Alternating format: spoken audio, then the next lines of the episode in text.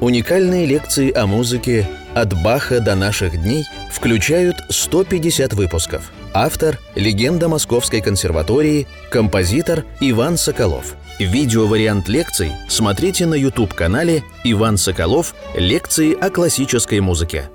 Дорогие друзья, мы начинаем 122-ю лекцию нашего цикла «Композитор Иван Соколов о музыке». У нас Скрябин, 8 этюдов, опус 42. И, конечно же, как и в восьмом опусе, Скрябин ориентируется на Шопена.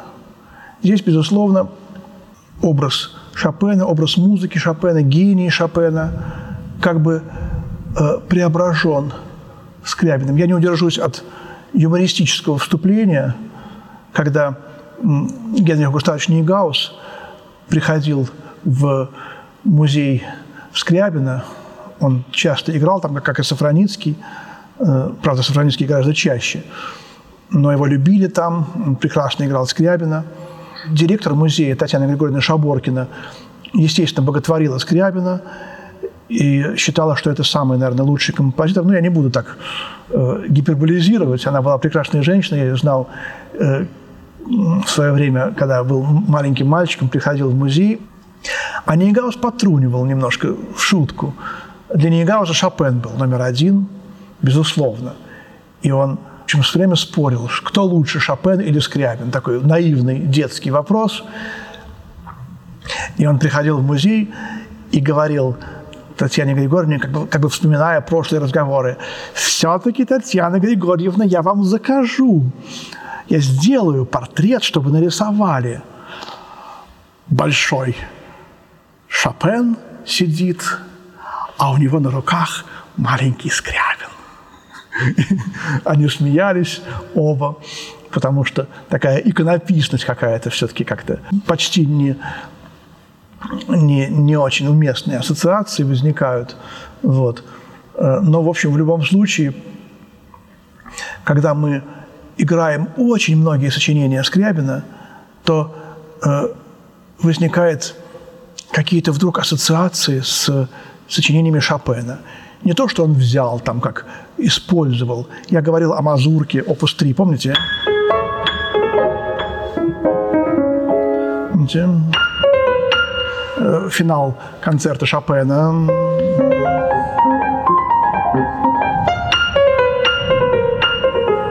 Вот. Э, и таких ассоциаций очень-очень много и в мазурках, и особенно в этюдах.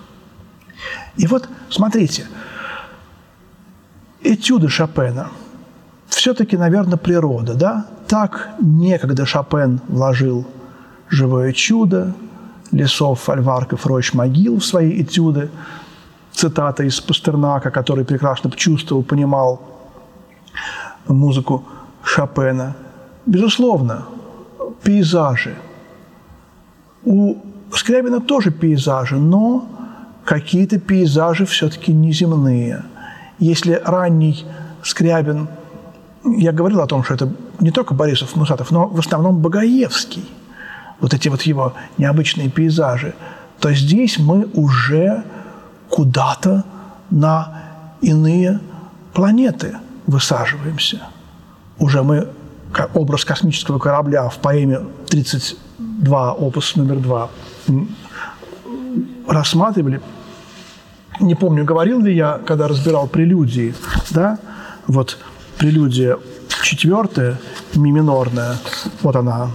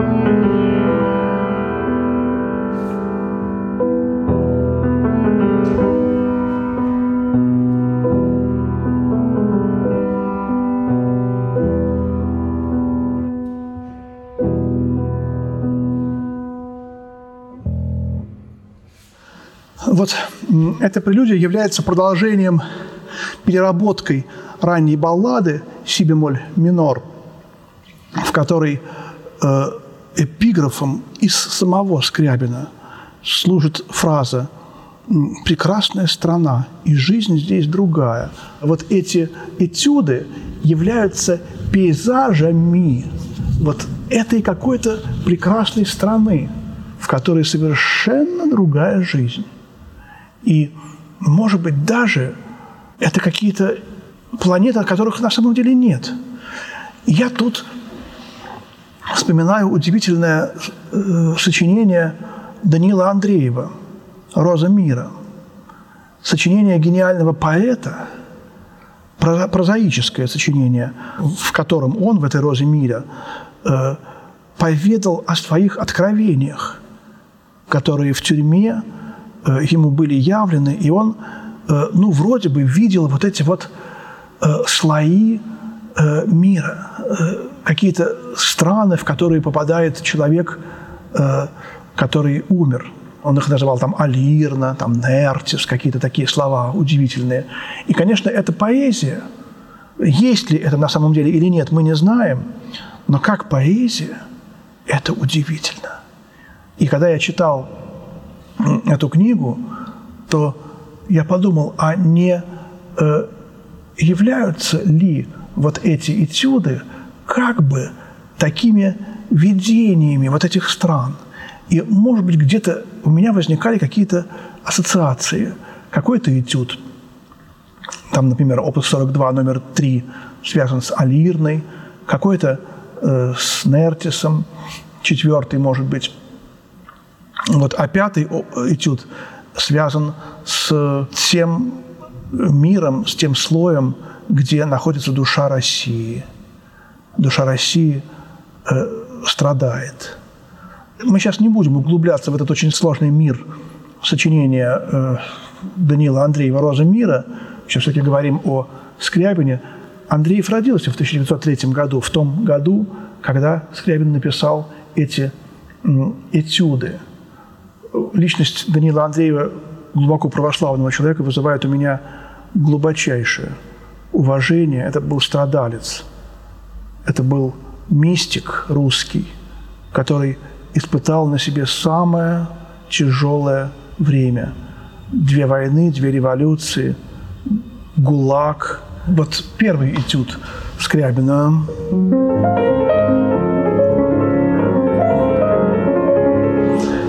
Здесь явно совершенно сходство с пятой ре-мажорной прелюдией э, Шопена, опус 28, Абсолютно. Но, но это переработано. Шопеновская прелюдия малюсенькая – это набросок, эскиз этюда.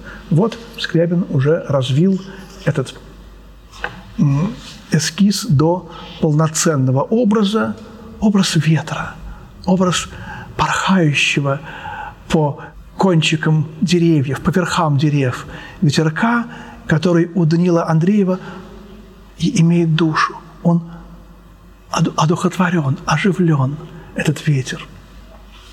А вот следующий этюд – это, мне кажется, вот тот слой, куда попадают души, э, которые еще должны пройти э, покаяние, пройти исправление. То есть самый первый э, слой ада, где есть печаль. Там же очень много нюансов. И вот мы чувствуем некую скорбь, мы чувствуем тоску. Второй этюд 42-го опуса. И, конечно же, э, этот этюд, второй, связан с эсмольным этюдом Шопена, шестым.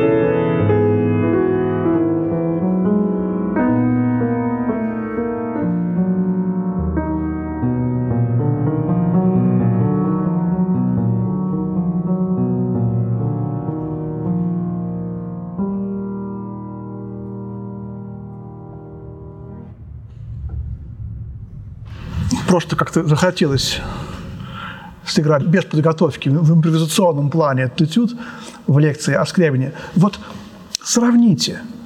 Э, конечно, все другое, но что-то есть. Сейчас мы сравним эти два этюда и посмотрим, как отличается э, философия Шопена от философии Скрябина.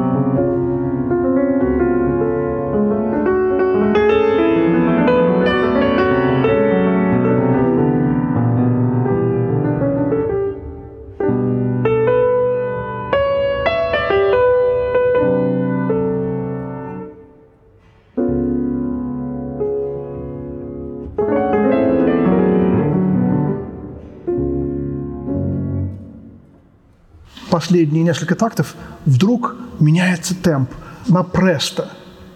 Первый темп не указано.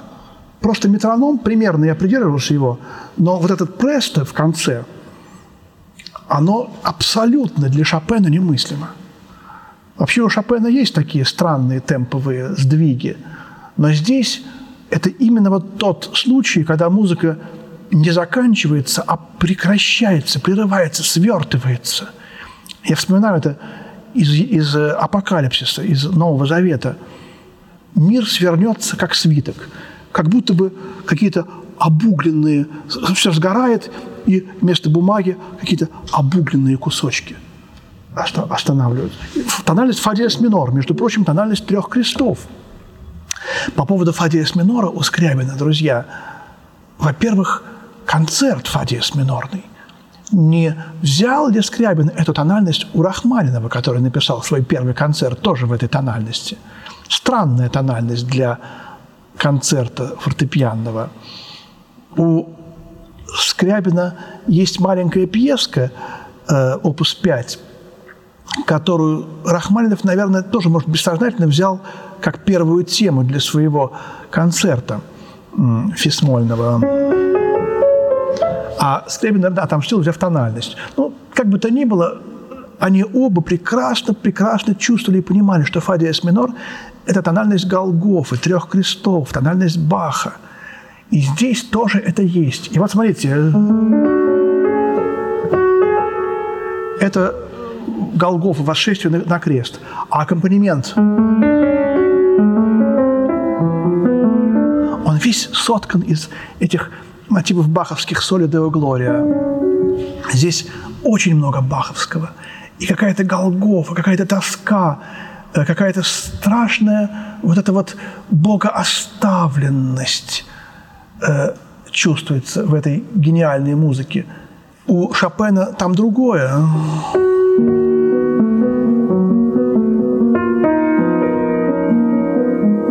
Тоже «Соли Део Глория» но как бы то ни было, есть какое-то некое мистическое родство. И, конечно, между этими двумя этюдами, и, конечно, это финал, которого у э, Шопена быть не могло. Этюд как бы недоделанный, это как бы эскиз этюда. Но вот именно эта недоделанность, в кавычках, она придает гениальность этому этюду. Следующий этюд, фа диез мажорный э, – третий из 42-го опуса, «Престиссимо». Но, но это слово «престиссимо» здесь мало кто играет этюд «престиссимо».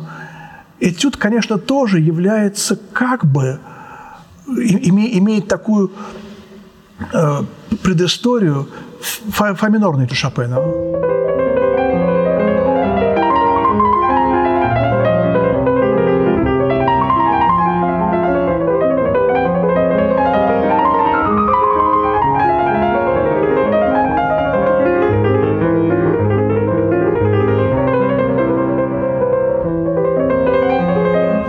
Этот этюд 14. Смотрите, сыграем медленно.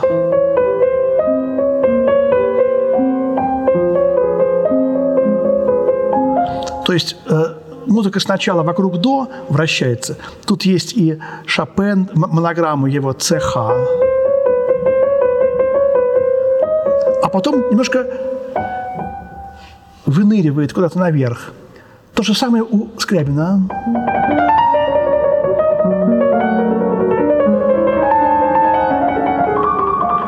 Тот же прием, но обостренная хроматика, не фа минор, какой-то фиолетовый, сумрачный, а фа диез мажор. Полетный, тоже фиолетовый, но совсем другой. Часто называют этюд, э, насек, этюд насекомый. Скрябин кому-то он говорил, что его музыка иногда выражает, так сказать, щебетание насекомых, э, зудение насекомых. Но вот у э, Бунина есть такой э, рассказ «Руся», и там описывается э, как ночью над прудом жужжат какие-то таинственные насекомые.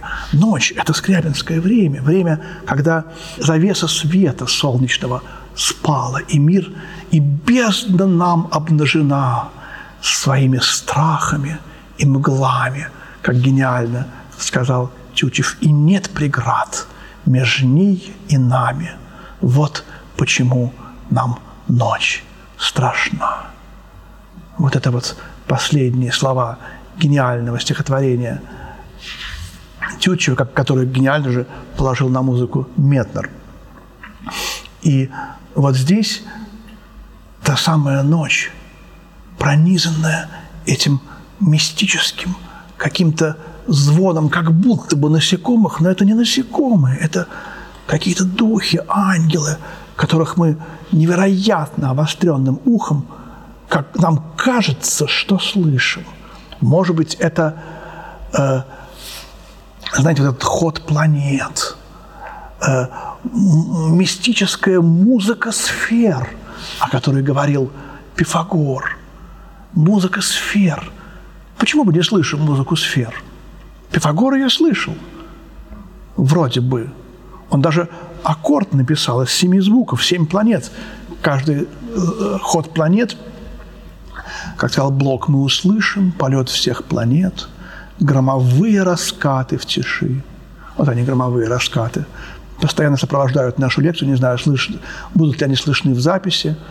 А пока в неизвестном живем и не ведаем сил мы своих.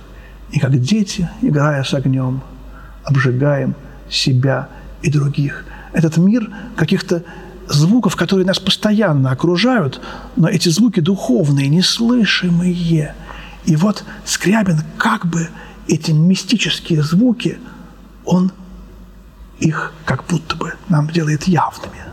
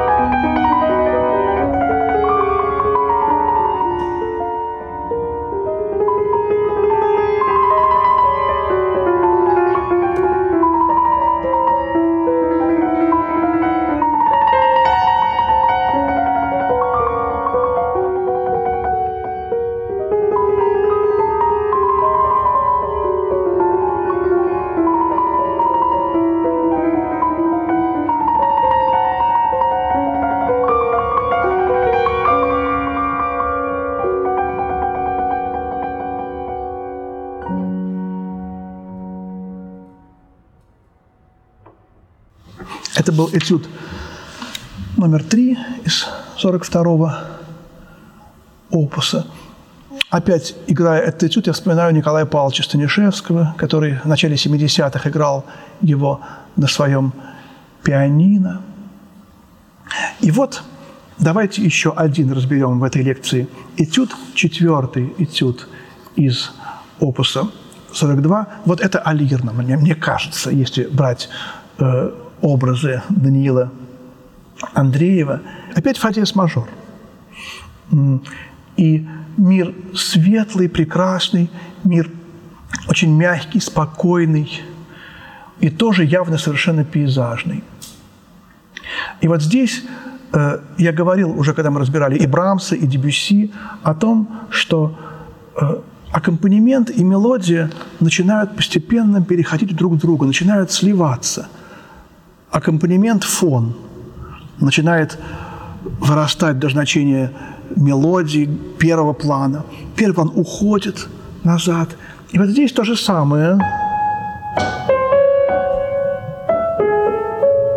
Это мелодия этого этюда. А аккомпанемент начинается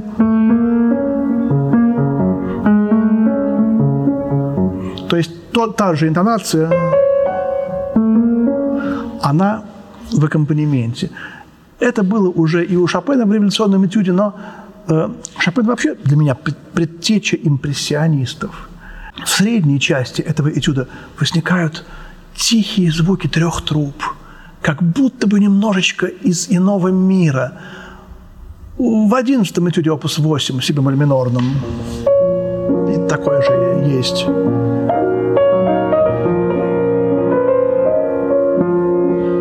Вот это, э, это фа, ну, здесь скорее валторное. А вот эти три трубы,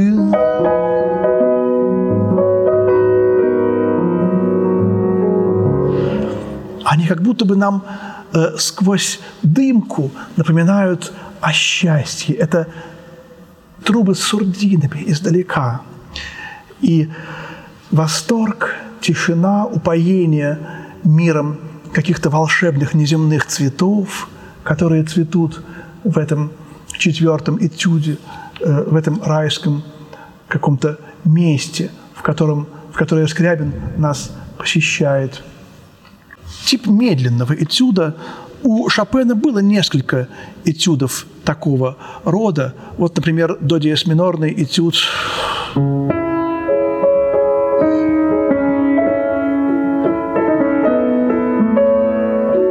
И там в репризе Вот это, это место как раз одна из учениц Скрябина вспоминает, как она играла это место. И вот он говорил ей про этот си-мажорный пассаж в левой руке.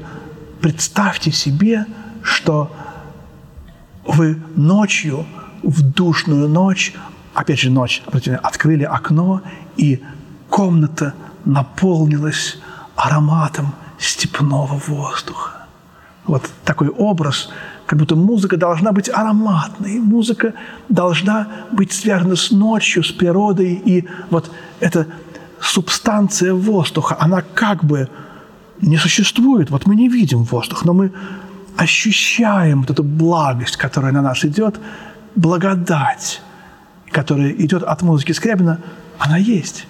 Неправы те, кто говорят, что Скрябин сатанист. Были такие даже мнения, что его надо предать анафеме. Вот сатаническая поэма, да, вроде написано. Но не верьте тому, что композиторы говорят сами о себе. Верьте тому, что говорит о них ваше ощущение музыки, ощущение искусства. И послушаем напоенный благодатью прекрасный этюд Скрябина, опус 42, номер 4.